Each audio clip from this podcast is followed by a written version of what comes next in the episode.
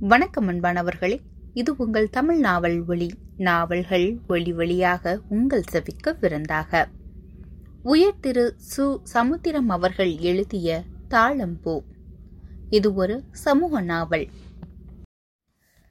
அத்தியாயம் இருபத்தைந்து தாழம்பூ ருக்மணி தெருவிலேயே நின்று கொண்டிருந்தாள். அவள் அருகே ஒரு அகலமான பொம்மனாட்டி.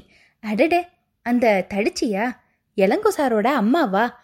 சரோஜா அவளை அடையாளம் கண்டு கொண்டது போல் பாக்கி அம்மாளும் அவளை அடையாளம் கண்டு கொண்டாள். ருக்மணி சொல்லவும் முடியாமல் மெல்லவும் முடியாமல் திக்குமுக்காடிய போது அவள் புருஷன் கோவிந்து வெளியே வந்து சரோஜாவை பார்த்து சந்தோஷமாக பேசினான். இன்னாமே சரோ? பிடிச்சாலும் பிடிச்ச புளியங்கொம்பா பிடிச்ச. பிடிய விட்டுடாத. அந்த பில்லிக்கா பைய இளங்கோ உன்னை லாக்கப்ல வச்சாலும் வச்சா அப்பால அதுக்கு அபதாரம் கட்டுறது போல உன்னை கவர்மெண்ட் வேலையிலையும் சேர்த்து வச்சுட்டான். நினைக்க நினைக்க எனக்கு ஒரே கிக்காக்கிது பாக்கியம்மா சரோஜாவையும் ருக்மணியையும் மாறி மாறி பார்த்தாள். பிறகு ருக்மணியை அடிக்கப் போவது போல் கையை ஆட்டியபடியே கத்தினாள்.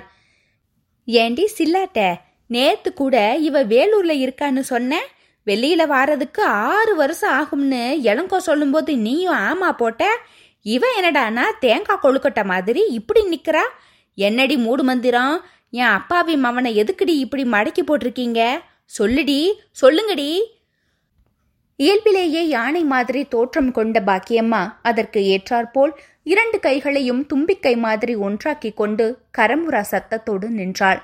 பூக்காரி பயமாவ பேசட்டும் என்று கர்ஜனையோடு காத்திருந்தாள். ருக்மணியோ செய்வது அறியாமல் திகைத்தாள். இரண்டு நாட்களுக்கு முன்பு பாக்கியம்மா வீட்டுக்கு சாயங்காலமாக வாடிக்கை பூ கொண்டு போன போது தாய்க்காரி இவளுக்கு கேட்கும் குரலில் இளங்கோவிடம் ஏண்டா என்னையும் உன்னையும் அடிச்சு போட்டுட்டு போனாலே அந்த சேரிக்காரி அவளை உன்னோட ஆஸ்பத்திரி ரூம்ல பார்த்ததா உங்க அப்பா இவ்வளவு நாள் கழிச்சு இன்னைக்கு சொல்றாரு? என்று கேட்டாள். ருக்மணி கூட திடுக்கிட்டு கூடையில் இருந்து எடுத்த பூவை பாம்பு மாதிரி சுருட்டி வைத்தாள். இளங்கோ சிறிது அசந்துவிட்டு பிறகு அப்பாவை பத்தி உனக்கு தெரியாதாம்மா? அரை மணி நேரத்துல சாப்பிட்டது என்னன்னு கேட்டா கூட அவருக்கு தெரியாது. அந்த சரோஜா நம்ம கிட்ட இருந்து தப்பிச்சாலும் ஒரு கொலைகேஸ்ல மாட்டிக்கிட்டு வேலூர்ல இருக்கா? திரும்பி வர்றதுக்கு ஆறு வருஷம் ஆகும் என்றான்.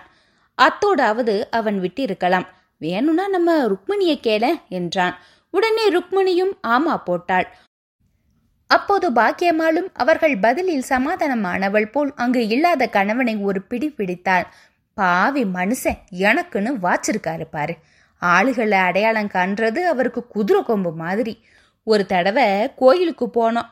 நான் நினைச்சு அம்பாள் குங்குமத்தை இன்னொருத்தி நெத்தியில வச்சு கையை ஒடிக்க கொடுத்தவர். இவரையும் வேலூருக்கு தான் அனுப்பணும். அப்பதான் என் மனசு ஆறும்.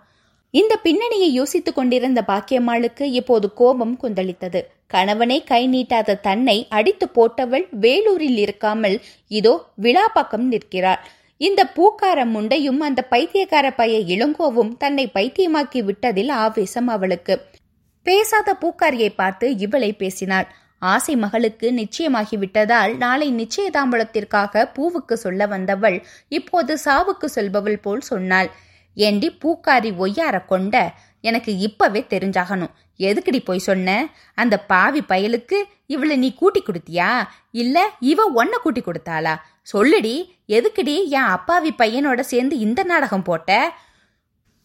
பூக்கார ருக்மணி சரோஜாவை பார்த்தாள். அவளோ இப்படி பேசியதற்கு பழையவளாக இருந்திருந்தால் கேள்வியை பின்னி இருப்பாள் பின்னி. இப்போது முடியவில்லை. ஆனாலும் இளங்கோசாரோட அம்மாவாச்சே பாலா பார்க்கிறதா? இந்த பாலுப்பானை வைத்து பார்க்கிறதா? சரோஜா நைனாவின் முதுகுக்கு பின்னால் தலையை குனிந்து கொண்டாள். கோவிந்துதான் பாக்கியம்மா கண்ணுக்கு முன்னால் விரல்களை ஆட்டியபடியே பேசினான். இப்போது அவன் வயிற்றுக்குள் சாராயம் இல்லை பசிதான் இருந்தது. அதுவும் கோவத்தை காட்டியது. பெரிய மனுஷி பேசுற பேச்சாகிது உன் வயசுக்காக விட்டு வைக்கிறேன். என்னைக்கு கோவம் வர்றதுக்கு முன்ன மரியாதையா போடு. ருக்மணி கணவனை பிடித்து ஒரு ஓரமாக தள்ளினாள். அப்போது பாக்கியம்மாள் போட்ட கத்தலில் அக்கம் பக்கம் சந்தோஷப்பட்டு திரண்டது. பாக்கியம்மா கோவிந்தை இளக்காரமாக பார்த்தபடியே பதிலடி கொடுத்தாள். பொண்டாட்டி பவுசு தெரியல. நீ எல்லாம் ஒரு ஆம்பளையா? என் மகனை பார்க்கும் போதெல்லாம் இவ எதுக்கு கிசு கிசுன்னு பேசுனான்னு கேளு. இதோ கோவில் மாடு மாதிரி தெருவில் திரியிறவளை எதுக்காக ஜெயிலில் இருக்கிறதா போய் சொன்னான்னு கேட்டுப்பாரு. அப்பதான் நீ நெசமான ஆம்பளை கோவிந்துக்கு லேசாக கலக்கம் ஏற்பட்டது. ஆமா இந்த பெரியம்மா சொல்றாப்புல இந்த ருக்கு எதுக்கு போய் சொல்லணும்? அறியாத பிள்ளையாண்டானோட எதுக்கு இவ கிசு கிசுக்கணும் பழைய பாடாதி படம்னாலும் நேத்து பார்த்த தூக்கு தூக்கி சினிமாவில் கொலையும் செய்யவா பத்தினின்னு நிரூபிச்சிருக்காங்களே அப்படிப்பட்ட பத்தினியா இவ? அதான் நைட்ல ஆசையா கூட்டா கழுத்து பிடிச்சி வெளியே தள்ளுறாளா? கோவிந்து கோபமாக புலம்பினான். ஏமே பெரியம்மா பேச்சுக்கு பதில் சொல்லுமே. இல்லாட்டி அந்த அம்மா கேட்டதெல்லாம் நான் கேட்டதா அர்த்தம். ஏம்மா சும்மா வாய் செத்து நிக்க. உனக்கு அந்த பிள்ளிக்கா பையன் உசத்தியா பூட்டான். ஒரு பவுனு தாலி போட்டான் நான் மட்டையா பூட்டேன். அப்படித்தானே? ருக்மணி இடுப்பில் இருந்த கையை எடுத்து கன்னத்தில் வைத்தாள். சொன்னால் எல்லாவற்றையும் சொல்ல வேண்டும். அதுவே மீண்டும் போலீஸ் விவகாரமாகி சரோஜாவுக்கு வில்லகமாகிவிட்டாள். சொல்லாவிட்டால் இதுவரைக்கும் குடிகாரனாக மட்டும் இருந்த ஆம்புலையான் கொலைகாரனாகவும் அறிவிடுவான் ஏய் ஒன்னதாம உனக்கு யாருமா புருஷன்? அவ எப்படிப்பா பதில் சொல்லுவா? திருடனுக்கு தேல் கொட்டின மாதிரியில இருக்கும். ஏண்டி போயும் போயும் என் அப்பாவி மகன்தானா உனக்கு கிடைச்சான் கிடக்க முடியாட்டி வேறு எவனையாவது பிடிக்க வேண்டியதானடி? உன் மூடு மந்திரத்தை கட்டுன புருஷங்கிட்ட காட்டுடி. கோவிந்து பாக்கியம்மாளின் ஒவ்வொரு வார்த்தைக்கும் ஒவ்வொரு அடியுமாக கீழே குனிந்தான். அறிவாளை எடுத்தபடியே நிமிர்ந்தான். அதை பார்த்த ருக்மணியோ சிறிதும் அலட்டி கொள்ளாமல் வீராப்புடன் நின்றாள். அதை பார்த்த சரோஜா நைனாவின் முதுகு பக்கத்தில் இருந்து அவரது மார்பு பக்கமாக வந்தாள். பாக்கியம்மாளின் ஒரு கையை கெஞ்சுதலாக பிடித்தபடியே விவரம் சொன்னாள். நான் சொல்றேன் பெரியம்மா பாவ இந்த ருக்கு. எனக்காக பழி சுமக்கா. நடந்ததை சொல்றேன் கேளு. உன் பிள்ளையாண்டானோட ஒத்தாசையில தான் நான் விடுதலையானேன். ஆனால் அது எனக்கு தெரியாது. அதனால் என்னோட ஏரியாவில் என்னை ஃபாலோ பண்ணுறத நினச்சி அதை எங்கள் ஆளுங்களை வச்சு அடிக்க வச்சேன். அதுக்கு ஆக்சிடெண்ட் ஏற்பட்டதா சொன்னது பொய் தான். பாவம் இந்த ருக்கு முதல்ல என்ன போலீஸில் பிடிச்சி கொடுக்க போனா அவள் கையில் காலில் விழுந்து உன் மவனை ஆஸ்பத்திரியில் சேர்த்தோம். அதுவும் என்னை மன்னிச்சிருச்சு. இப்போ கவர்மெண்ட் வேலை வேற வாங்கி கொடுத்துருக்கு. இந்த ருக்கு மட்டும் அன்னைக்கு இல்லாட்டி உன் பிள்ளையாண்டனுக்கு போட்டோவில் தான் நீ பூ போட்டிருப்ப. உன்னோட பிள்ளையாண்டனுக்கும் எனக்கும் கூட பிறக்காத பொறப்பா பழகின இந்த ருக்கு ஒழுக்கம் கெட்டவன்னா பூலோகத்தில் எந்த பொம்மநாட்டையும் ஒழுக்கமாக இருக்காது. தடிமாடு மாதிரி தெரிஞ்ச எனக்கு வழிகாட்டுனது இளங்கோ சாரும் இந்த ருக்மணியும் தான். நான் சொல்கிறத சொல்லிட்டேன். அப்புறம் உன்னோட இஷ்டம். இந்த ருக்குபையும் ஏசநாதர் மாதிரி சிலுவையில் அரைஞ்சிடாத. பாக்கியம்மா சரோஜாவை கண்ணு ஆடாமல் பார்த்தாள். ஆனாலும் அவளுக்கு ஏசுநாதர் சிலுவை என்பதெல்லாம் மனோ எல்லைக்குள் பிரவேசிக்க முடியாத விவகாரங்கள். இந்த சேரி பிசாசு தன் மகனை ஆள் வச்சு அடித்திருக்கிறாள் என்ற எண்ணமே அவளுக்கு மேலோங்கியது. எதிரி இளக்காரமாக நினைக்கும்படி அவளுக்கே வேலையும் வாங்கி கொடுத்த மகனின் மீது எரிச்சல் வந்தது.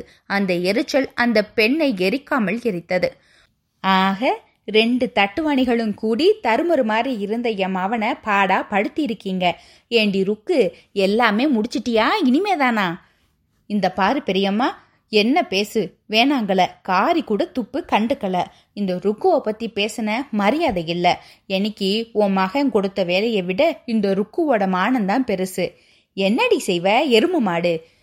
எங்க? இன்னொரு வாட்டி இந்த எரும மாடு கேட்கும்படியா சொல்லு பார்க்கலாம். வாயி வெத்தலைப்பாக்கு போடுதா இல்லையான்னு பார்க்கலாம். பாக்கியம்மாளுக்கு பயம் வந்தது. பழைய அனுபவத்தை மனதில் வைத்தபடி வேக வேகமாக நடந்தாள். திரும்பி பார்க்காமலே போலீஸ் நாய் போவது போல் போனாள். தெருமுனையில் மட்டும் நின்று ஆங்காரமாக திரும்பினாள். உருக்கு சரோஜாவின் மார்பில் தலை போட்டு புரண்டாள். கோவிந்து தனது தலையவே அடித்து கொண்டான். அக்கம் பக்கங்கள் பாக்கியம்மாவை விட்டிருக்க கூடாது என்று உபதேசித்தன. இந்த அத்தியாயத்தை பற்றிய உங்களுடைய கருத்துக்களை மறக்காம பதிவிடுங்க. உங்களுடைய கருத்துக்கள் தான் என்னுடைய இந்த முயற்சிக்கு உற்சாகத்தையும் பலத்தையும் சேர்க்கும். மீண்டும் அடுத்த அத்தியாயத்தில் தாழம்பு பூக்கும். அதுவரை இணைந்திருங்கள். இது உங்கள் தமிழ் நாவல் ஒளி. நாவல்கள் ஒளி வழியாக உங்கள் செவிக்கு விருந்தாக. நன்றி. வணக்கம்.